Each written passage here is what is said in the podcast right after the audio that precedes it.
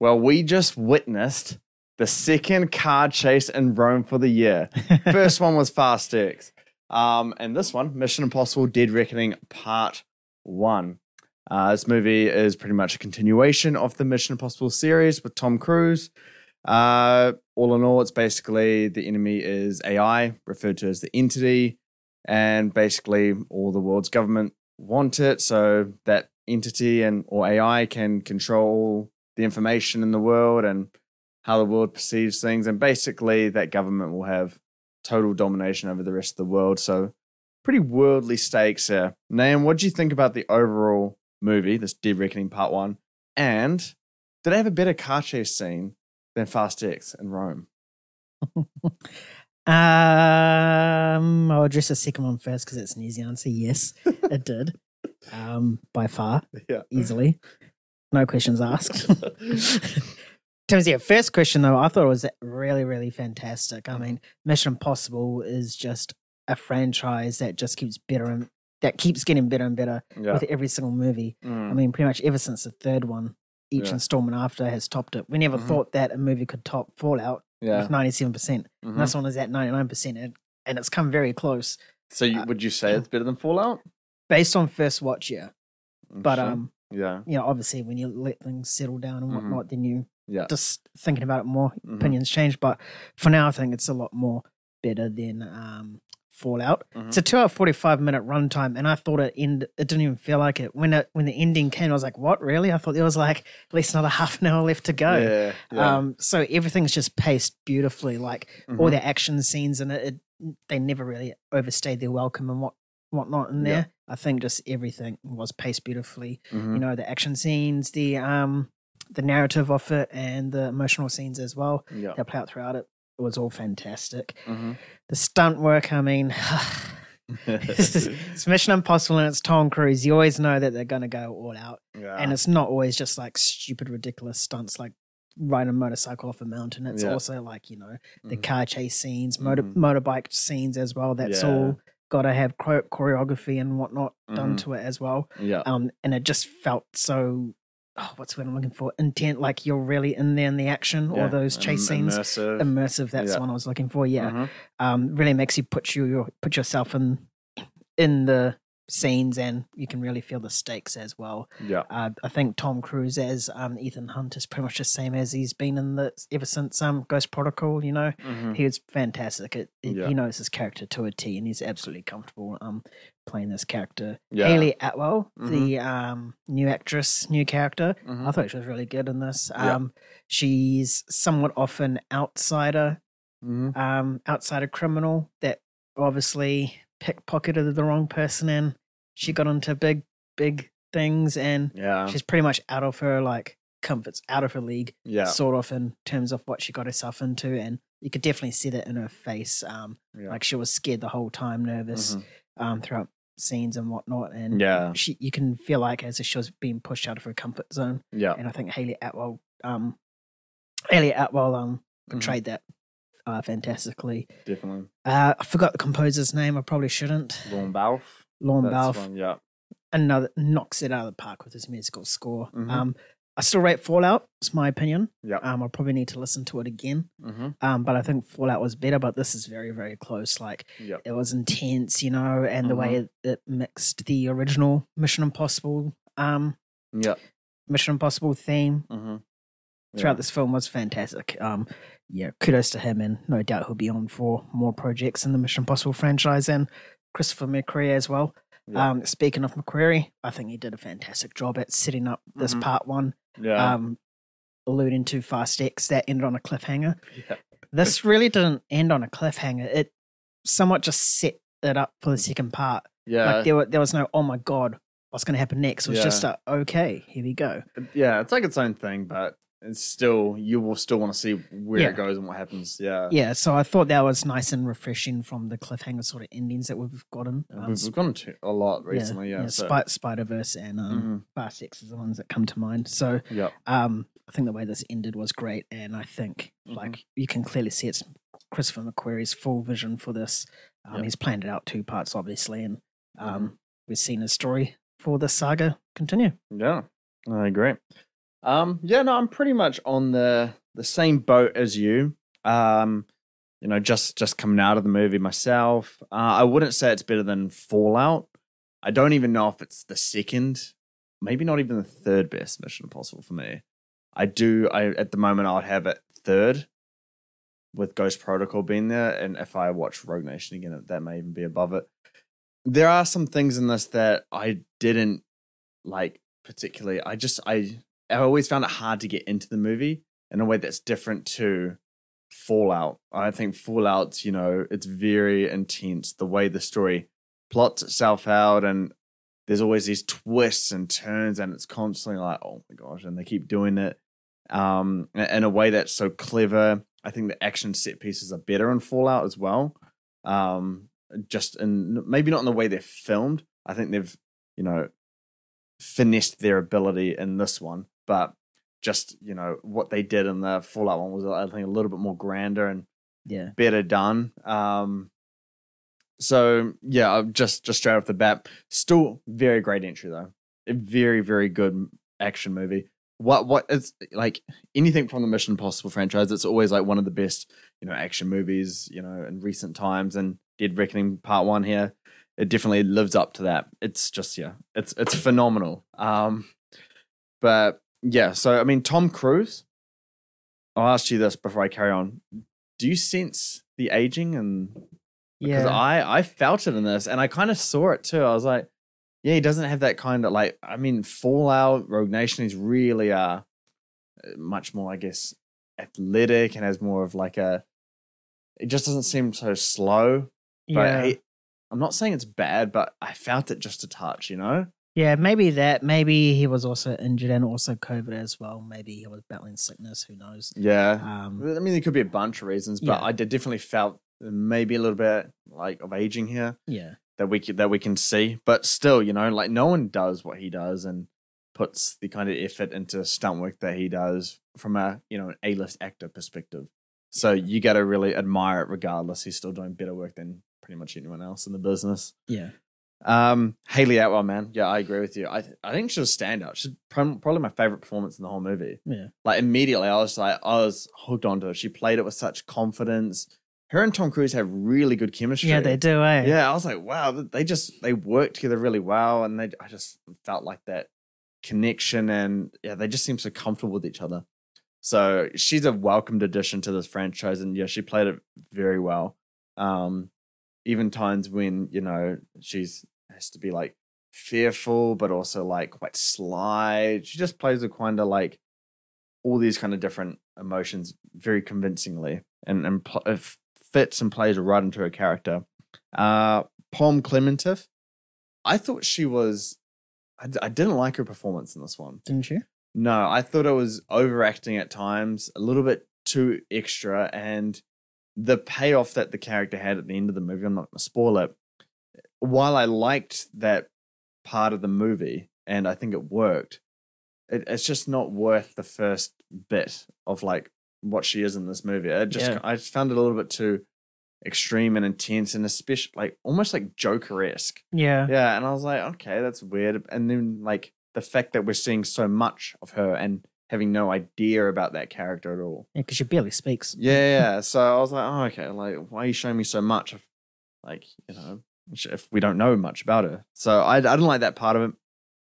Action set pieces, yeah, they they are great, but I don't think they hit Fallout. I just something about Fallout because it's, I think it's just such a nice mix because it's you know there's stunt work and, and running, there's stunt work and you know the hand to hand combat. We didn't get too much of that. There is that tight alleyway scene which is cool, but Yeah. not to the bathroom scene in Fallout.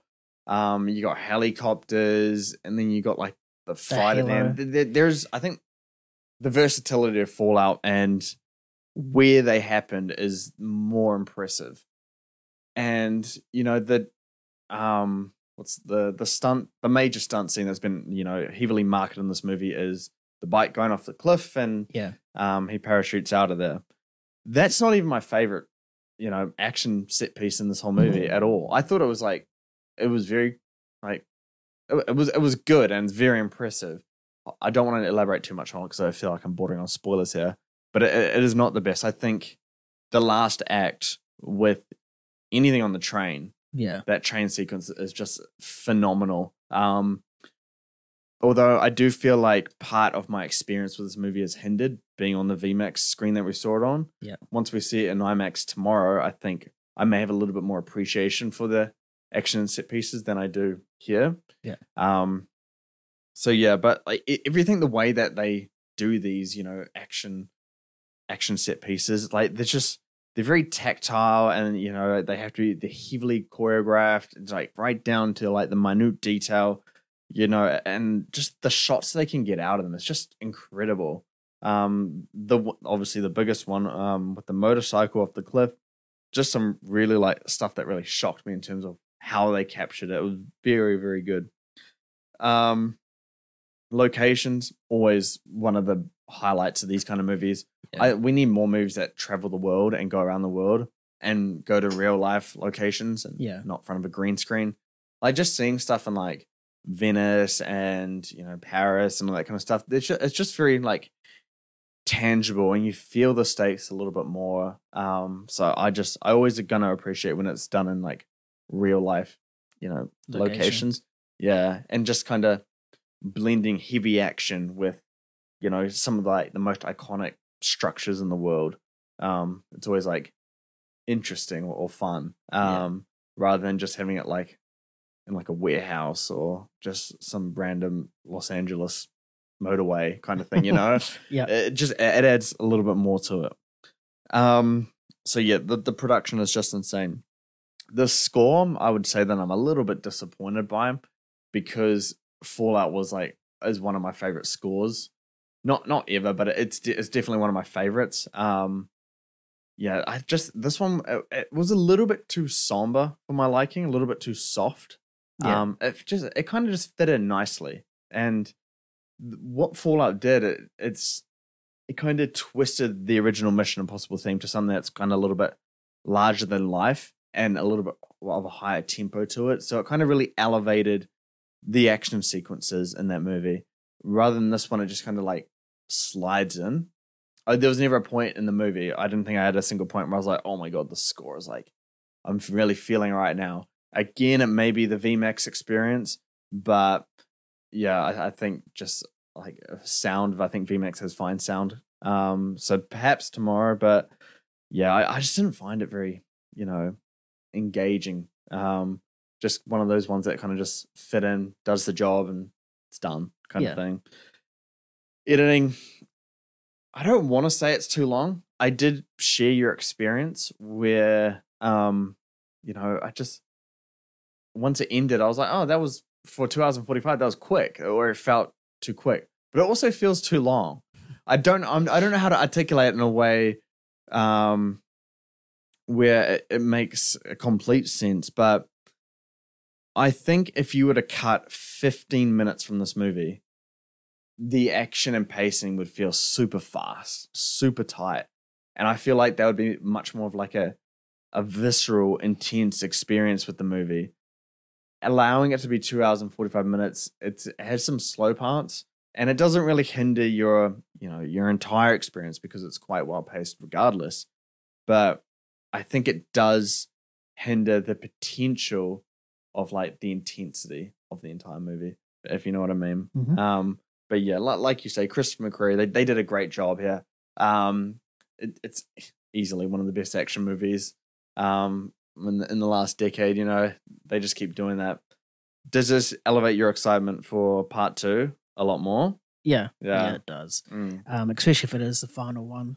Um, I don't even know if that's going to happen now. eh? I don't know either. I mean, Yeah. especially after Tom Cruise said that he wants to play play this role until he's eighty. That Um, kind of diminishes my excitement a little bit. Yeah. Yeah. Uh, but then again, like you know, as I said before, it's um Christopher McQuarrie's um sort of full story here. So Mhm. I'm really excited to see um how it ends and what the consequences of part one, how that translates into part two. Yeah, yeah. No, it's it's gonna be interesting. Like the whole the enemy of this movie is really AI, um, Yeah. the entity. You know, with our whole ChatGPT generation these days, um, it's it. I don't I don't know I don't know how to phrase the question, but do you like the fact that it's kind of giving us a bad version of AI in this kind of day and age. Yeah. Yeah. Yeah. I mean, to be fair, there's been a, a lot of movies in the past where they've done that. Terminator Mm. did Yeah. that for one, but except they translated AI into robots. Mhm. Um, but this is actual proper AI. It's not a physical thing. It's more network. Yeah. Um, so we're really seeing the threat of that network, and we saw it in that scene with um, Benji um, in Mm. the airport. We s we saw what that What- that what- conse- what it could do. consequences did later on in the film, and that is probably a thought that um a lot of people don't realize with AI nowadays. Yeah, yeah, because it's been glamorized as quite a, oh, a helpful product. Yeah. Um, but yeah, no. So this one kind of highlights the dangers with it, and in a more realistic setting, rather than like Skynet or Yeah. iRobot or something like that. Yeah, So yeah, no, there is definitely some, um, you know, some like warnings with with this movie. It's kind of like a meditation on the potential of AI. Do you think it's the right move f- from a, from a villain standpoint for the Mission Impossible franchise? Because it's always been kind of you know humans, and now it's like this AI kind of sci-fi thing. But perhaps it's not science fiction now. I don't really know. Do you think it's a little bit too far for the franchise, or in the right direction? no, not really, because I mean. You can only go with nukes for so long, you know. I think the past three or Yeah. four films have had that. Um, Mm. So it's nice to see that they're changing it up, and it's the threat is not purely AI; it's the person that has this thing and what Yeah. they can do with it. I think that's a major threat, and we'll probably see that in part two. Um, I mean, the AI seems to have its own Yeah. conscious at this point. Yeah. it does. So it is a bit wacky for Mission Impossible, but it is nice to see a threat that is Mm. something else rather than nukes. Yeah, yeah. No, th- they make it work. Um, but yeah, anything else you want to add to to your thoughts on this? No, not yet. Maybe tomorrow when I see it again, I'll probably have a lot more to say. Mm. Um, could touch up touch up on it on our Let's Be Real, but I think for now, I think I've said everything I needed to. Yeah, yeah. film. So so we're we're going to be seeing it tomorrow and seeing it in IMAX and um with this conversation, let's be real, or we can have a spoiler discussion um video come out. Um, we'll we'll discuss that if we have any extra thoughts that we can add value to what we've said today. Yeah. Um, but yeah, so overall thoughts in a number format. What's your score? I would give it a nine out. Of yeah, nine out of ten. Nine out of ten. Yeah. I am gonna go an eight out of ten. I didn't like VMAX. I didn't like our seats. Um, I just felt far too away from everything. Yeah. Did you? Did we, you we should we should have waited and gone into VMAX too. we probably should have. So we get our optimal seats that we've discovered.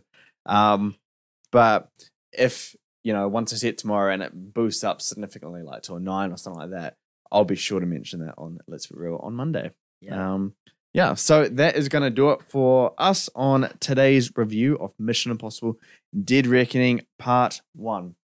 Uh, we hope you enjoyed our thoughts on it. Be sure to go check out this one. Tom Cruise is a massive advocate for uh, cinemas and cinema goers. So go out, support the movie. They put everything into it. Also, it costs $290 million. So help them break even um, and you know when you do go see it, um, jump back onto um, you know whatever platform you're listening from, or message us on Twitter at Movie Gains. Flick us a message, and we can have a discussion about it. Um, also, you know, um, subscribe to us on YouTube. Give us rating on whatever pod you're listening from. Um, jump over to MovieGains.com. You know, we do do other stuff over there. Obviously, movie reviews. Uh, we also do box office analysis uh, Academy Awards stuff, uh, 4K reviews, and whatnot. So, yeah, thanks again for joining us. We'll see you next time. Keep bringing the hype. Peace. See you later.